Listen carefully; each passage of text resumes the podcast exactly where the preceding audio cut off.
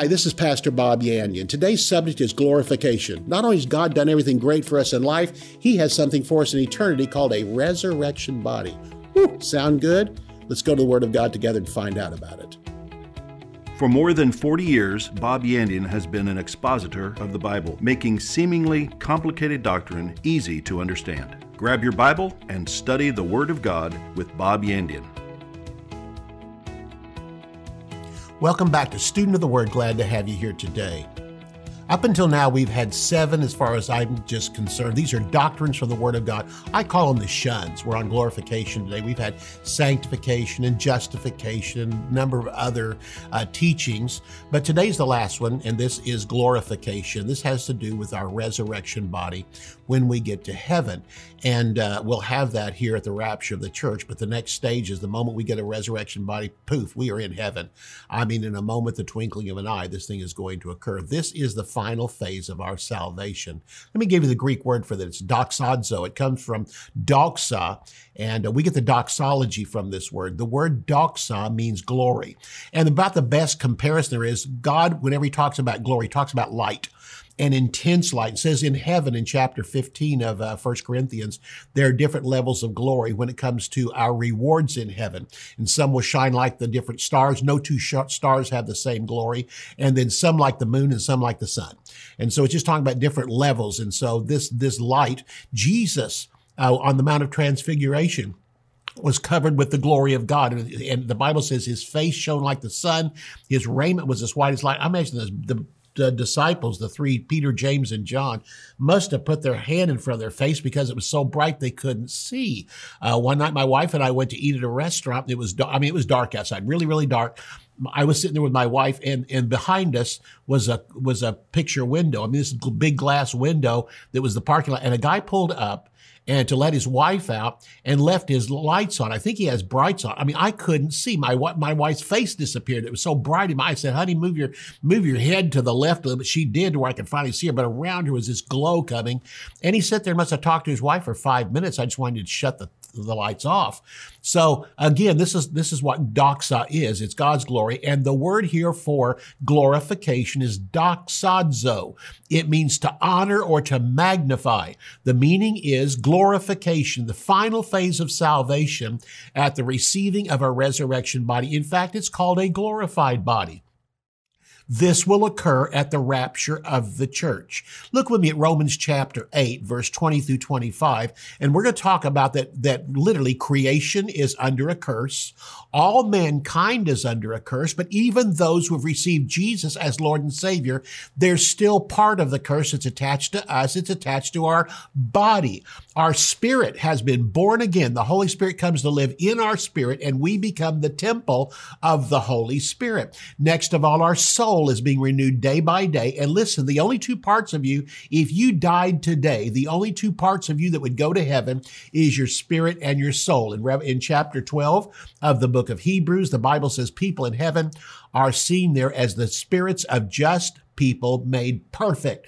And that's what happens when you go to heaven. But what you leave behind is your body because the body is made out of the dust of the ground and the dust of the ground received the curse. Everything made of the dust of the ground was cursed and the curse just ran through the dust of the ground and affected plants and animals. And the part of us that's made out of the dust of the ground received a curse. And from that, then Satan and, and his spiritual death entered into us. The first thing that happened was sin entered in and then through sin came death, spiritual death.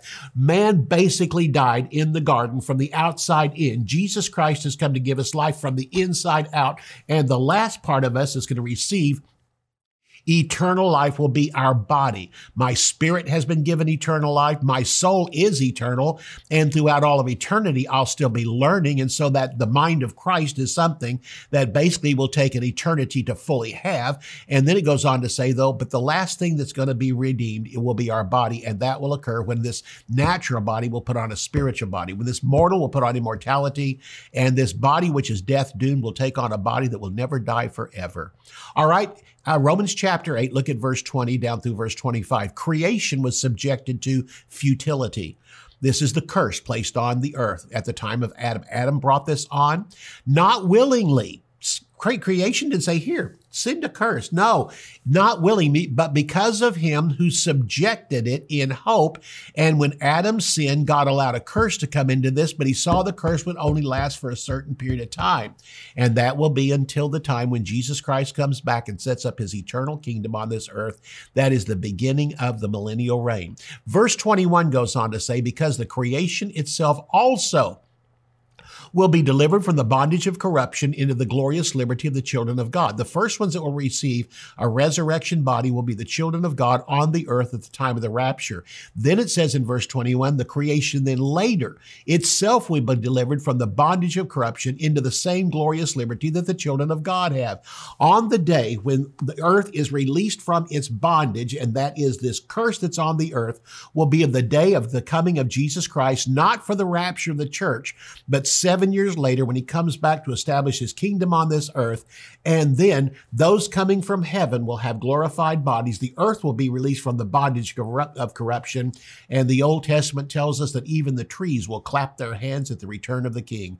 The oceans will clap their hands. The earth will break forth into glorious singing. And I like to think of it as an antiphonal.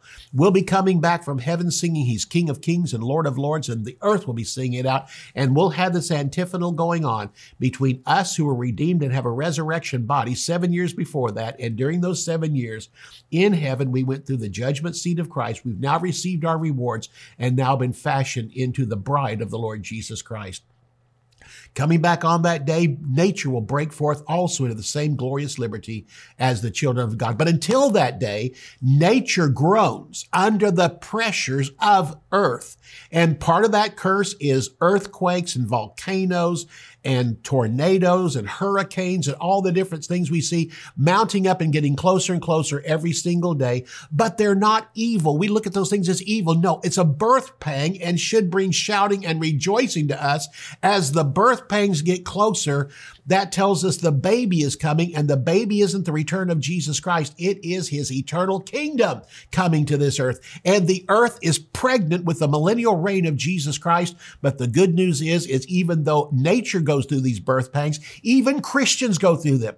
Christians are not divorced from, uh, from things on this earth and problems on this earth. We face problems too. But every time we come through a problem, it's like a birth pang. We are that much closer, another day closer to the coming of the Lord Jesus Jesus Christ and us receiving a resurrection body. Look at verse 22. We know that the whole creation groans and labors. This is birth pangs with birth pangs together until now. From the time of the fall of Adam until now, the earth has been going through birth pangs. Not only that, but we also, that's Christians who have the first fruits of the Spirit. That's the new birth, the Holy Spirit living in us. Even we ourselves groan within ourselves, eagerly awaiting the adoption, the redemption of our body. This is glorification. This is the one we're still waiting on. For we were saved by hope but hope that is seen is not hope. Daily, listen, we have been born again by faith, but the hope we're returning to here is the eventual coming of the Lord Jesus Christ, of which John referred to it as the great hope of the church. We are saved in this hope, but hope that is seen is not hope. For why does one still hope for what he sees? But if we hope for what we do not see, we eagerly wait for it with perseverance. Glorification is the final phase of our salvation. Both the earth earth and the church are waiting for final redemption.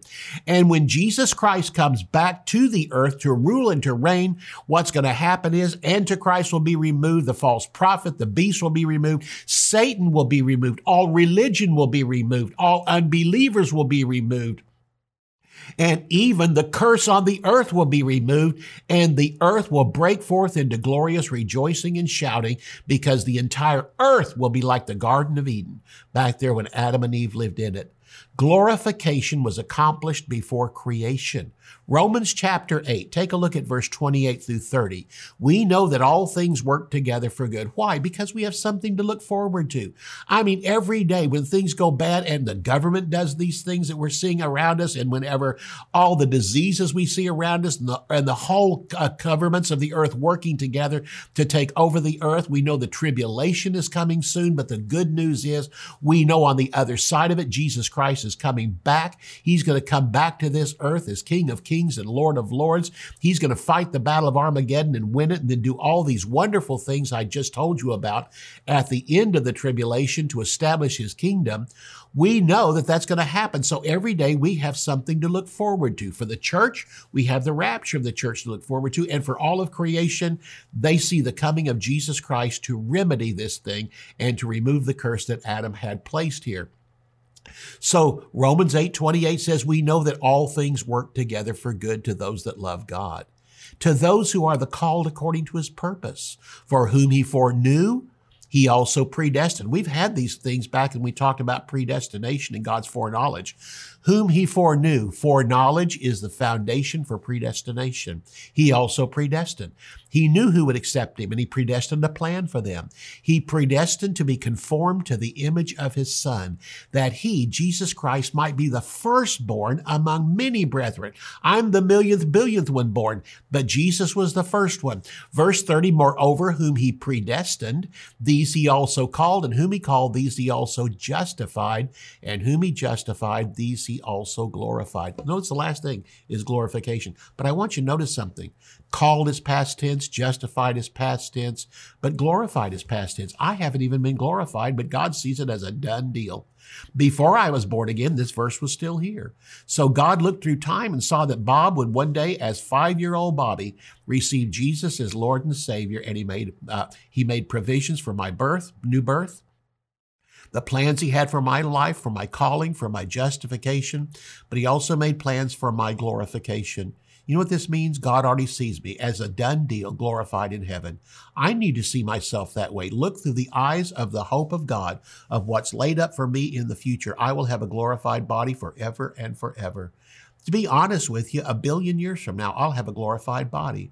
I might as well look at it today. You know what that tells me? If I if I can see like God does a billion years from now, me standing in heaven around the throne of God, you know what that means? I'm going to make it through this problem. That's how all things can work together for good.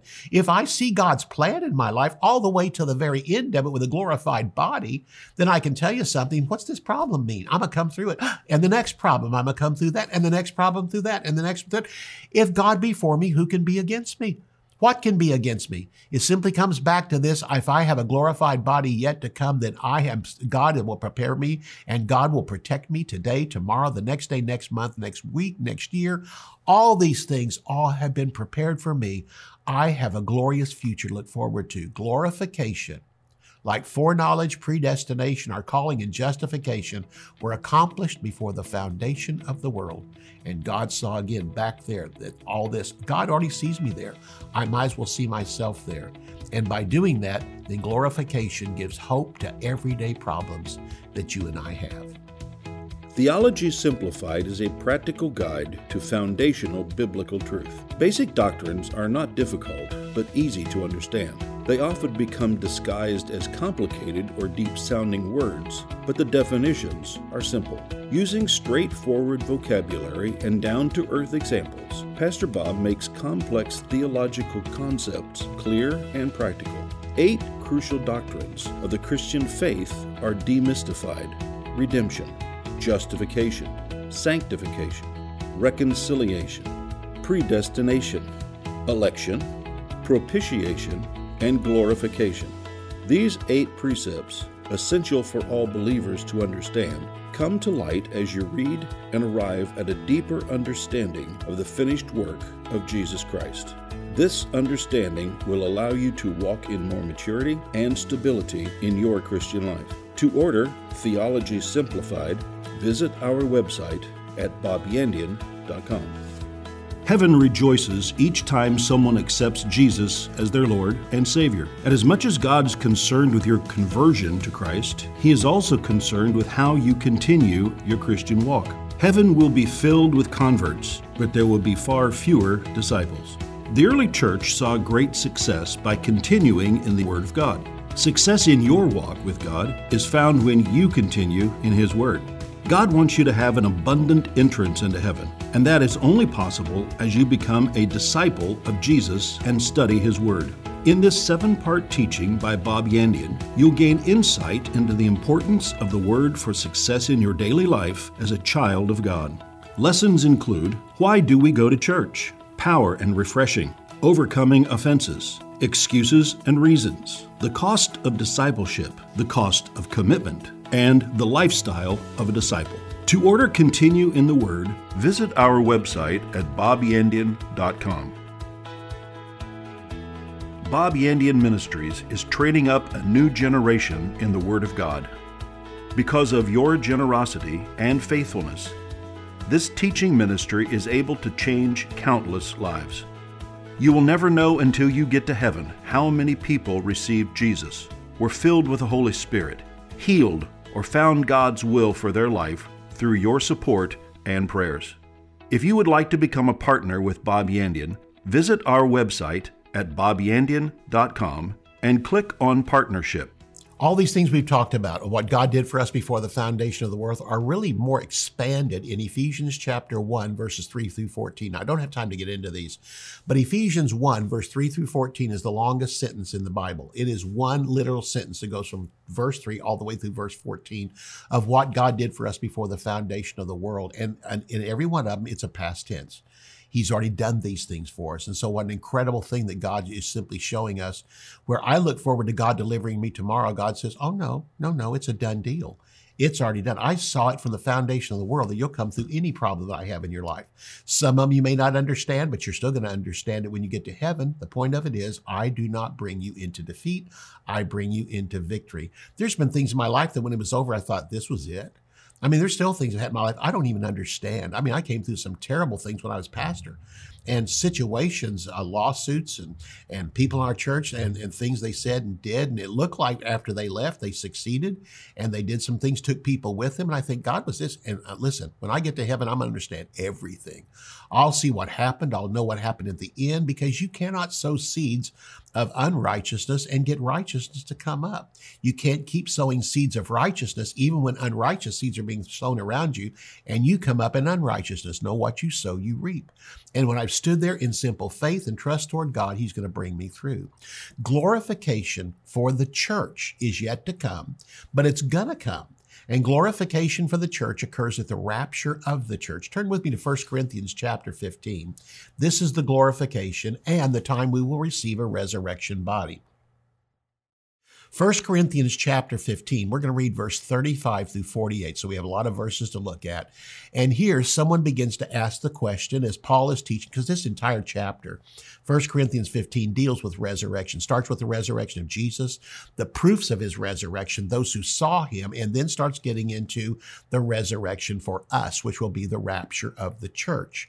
And then future resurrections are brought out toward the end of it, two of resurrections after that, of those from the Old Testament and those that are born again during the, the millennial reign of Jesus Christ, and, and the, all that stuff is yet to come. But anyway, let's get back to what I was talking about here.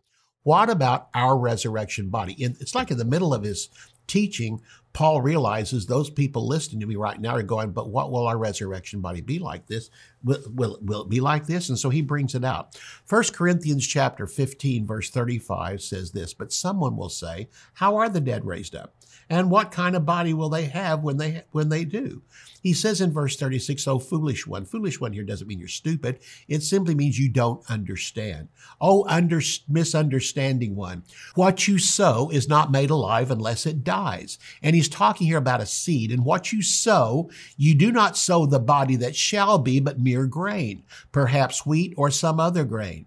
But God gives it a body as it pleases him and to each seed his own body. What he's simply saying was here in nature is that everything that you see around you, trees and, and flowers and all the stuff that grows out of the ground, all of them started with a seed. And basically, a seed is small and it produced uh, the, the house my wife and I used to live at around the house was oak trees. And some of these oak trees were probably a hundred years old or more. And behind our house was the 30 foot cliff that dropped off. At the bottom of that cliff was all these oak trees. And on the top of the cliff was our house. And it was a two story house. We had trees that started at 30 feet down there and came up and were taller than our house. I mean, these trees were massive and they were huge. You know what an oak tree is? It's almost indestructible.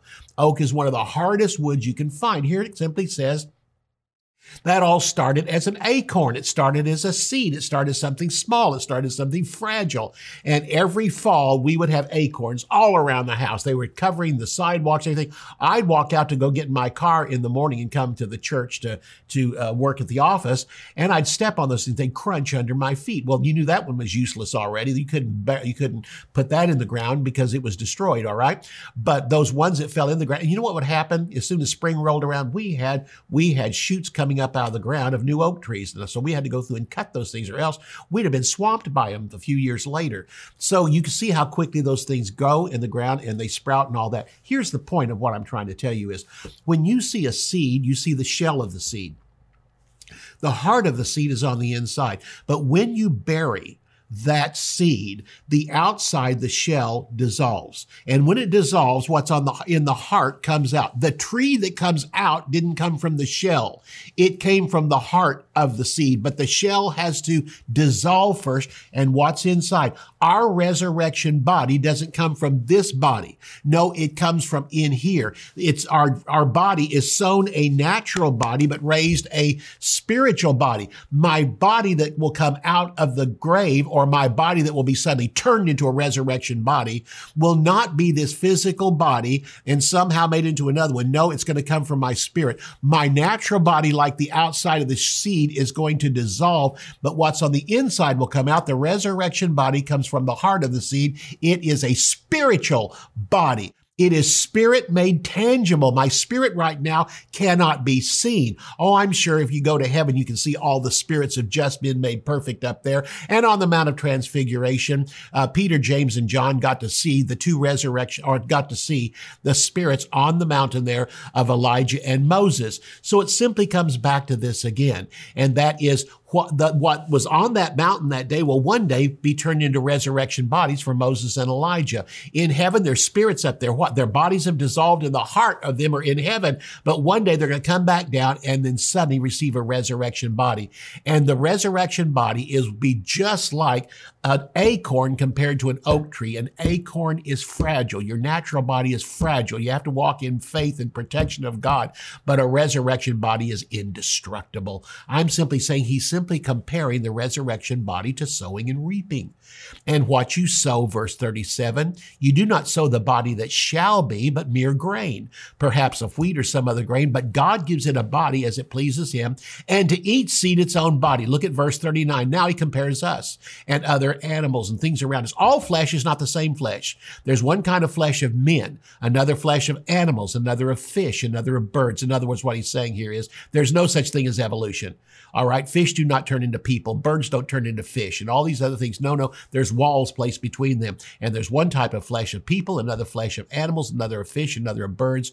There are also celestial bodies and terrestrial bodies. Celestial bodies are those in the sky, those at night when you look up into the air and you see the different ones up there. And here's the point he's going to start bringing out. In the celestial, you'll see one glory. And you'll see another glory, another glory. No two stars shine the same. No two moons shine the same. No two planets shine the same. And the, the sun and the moon are the two brightest that are out there. But you look out there and no two, by the billions, if you can stand out in a, in a field some night and literally see millions and millions and millions of stars, you couldn't count them all. No two are the same so will the resurrection bodies be. There are also celestial bodies and terrestrial bodies. In other words, you can see God's glory in the heavens, the shining up, but you can also see things here on this earth. But the glory of the celestial is one and the glory of the terrestrial is another. There's one glory of the sun. Woo, brilliance of the sun another glory of the moon. Oh, the brilliance of the moon, and another glory of the stars. For one star differs from another in glory, and this includes all the planets. So also is the resurrection of the dead. It is sown in corruption, it is raised in incorruption. I'm going to stop right there. You know what he's simply saying? Stop to think about this for just a moment. We don't bury Christians, we plant them. They're going to come up. I love this at funerals. Say we're going to bury them today. I say, no, no, we're going to plant them because they're going to come up. All we're doing is planting the seed and the outside and the shell of the seed is going to dissolve and release the inside, which will go to heaven for a while. But when it comes back, that spirit is going to turn into an incorruptible body, an indestructible body, and it'll be totally different. Notice the body is sown in corruption. It's raised in incorruption. It is sown in dishonor. It is raised in glory. In other words, there's no glory in this natural body. It's headed toward the grave, but we're going to be raised up in glory, the magnificent glory of God Himself. It is sown in weakness, it's raised in power. You can step on a seed and break it, but the tree that comes up is almost indestructible compared to the shell of the seed that was there. Verse 44 it's sown a natural body, it's raised a spiritual body my natural body right here will be sown one day. In other words, planted in the ground.